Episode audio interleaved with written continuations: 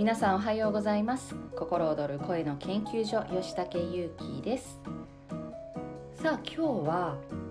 声は口ほどにものを言うというお話をしたいと思います。声は口ほどにものを言う。このね声なんですけどこういう経験ってありません？例えば寝っ転がって電話をしてて「ね今寝てる?」みたいにね電話の相手の方に言われたり何か携帯を触りながら話をしていると「聞いてないでしょう」っていう風にね言われたりしますね。でこれって声を聞いているとその人がこっちを向いているのかどうかあるいはどんな姿勢やどんな感覚で話をしているのかこれがね分かってしまうということなんですね例えば口角を上げるかどうかだけでも声っていうのは変わってきます口角をねニーッと上げながら話をすると声っていうのは明るくなるんですけれども口角を下げるとですねそれだけで声というのはちょっと低めになったりしますね。ということはその人の表情というのも声からわかるわけですね。私はもう基本的に声を聞くということがお仕事ですので、まあ、声を見て声からその人の人生を紐解くというのがお仕事の一つなので声を聞くとですねどんな表情をしているとかどんな気持ちでいるとかあるいはその人が持っている本質性質生まれ持った得意なこと才能とかですね。あと自分のことをどう思っているのかセルフイメージいろんなものがね声から読み解けるわけですね。これね本当にすごく面白いなと思うんですけれども基本的に無意識に皆さんは人の声からその声の表情というのをね読み取っているわけですね。はい。で、この声なんですけれども、声には今言ったように表情があります。例えば、同じおはようという言葉、このおはようっていう言葉一つとってもですね、その人がご機嫌なのか、それともなんか体調がきついのか、こういったこともね、声から分かってくるわけですね。ただここは基本的に無意識に読み取っているところになるので普段からより敏感に声を聞いている人もちろん無意識にね敏感に声を聞いている人は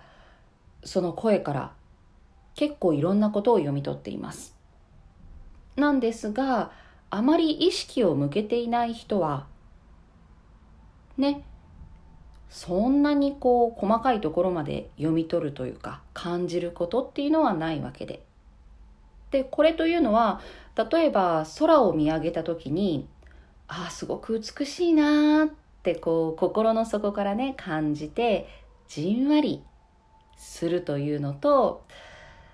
あ空綺麗だな写メ撮ろうみたいにねそこだけで終わってしまうというのとではもう本当にね感じ方というのが変わるわけで声もね同じようにサイレンになってますね。聞こえますでしょうか。今朝6時20分なんですけれども。ね。この声からいろんなものを読み取っているかどうかっていうのは人によるわけですね。で意識を向けているといろいろと読み取れることっていうのが出てきます。はい。で、この声というのは本当にいろいろなね、表情や情報というのをね、与えてくれるので、ちょっと意識をしてみると面白いんじゃないかなと思うわけですね。私ももともとそんなに声からいろんなものが読み取れたり感じたりしていたわけではなく、ボイスカウンセリング、ボイストレーニング、こういったものをやるようになってからですね、あきっとこの人こういうふうに思ってるだろうなとかこういうべきねばこうせなせねばならぬとかね。そういうふうなのを持ってあるだろうなっていうのが声から見れるようになったんですけれども。そう前はねそこまで声からいろんなものを感じていたわけではなくでも意識を向けていくと。そしてちょっとねそこに意識を向けながら聞いていると本当にねいろんな情報を教えてくれるわけですね。そしてこれは情報を教えてくれるだけではなく感じさせてくれる。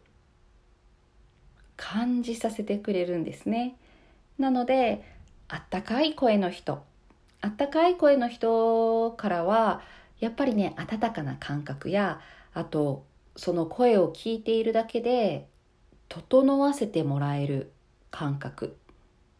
なんか自分がね心が落ち着いたり穏やかになったりそういう整わせてもらう感覚を感じることができたり逆にあちょっとこの人嫌だなって思う人の声というのはどんなどんなにその人がいいことを言ってもどんなにいいことを言っていても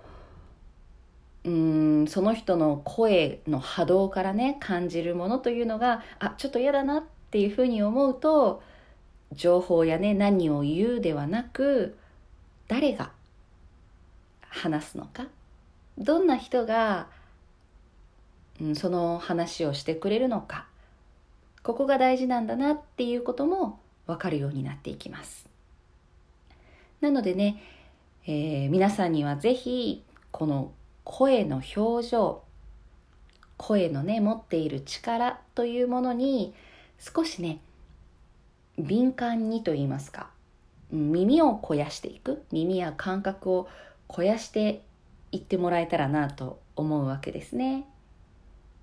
はい。そんな感じですかね今日のところは。というわけで、えー、今日は声は口ほどにものを言うというお話でした。最後のメッセージはあなたの声はあなたのユニークさを表している。人によっては自分はねあんまり取り柄のないとか取り立てて話すことがない。とかうん自分には才能がないとか。そういうふうに思ってしまう人もいればそういうふうに思ってしまう時もありますね。なんですけれども。でもね声っていうのは唯一無二のもので。でまあ声紋分析というのもありますが同じ声をしている人っていうのは絶対に存在しないんですね。それほどにあなたのユニークさあなたの面白さあなたの素敵なところというのが声にはね現れていますので自分の声って素敵だなというふうに思いながら生きていってほしいなと思いますというわけで心躍る声の研究所吉武祐樹でした。ではまた。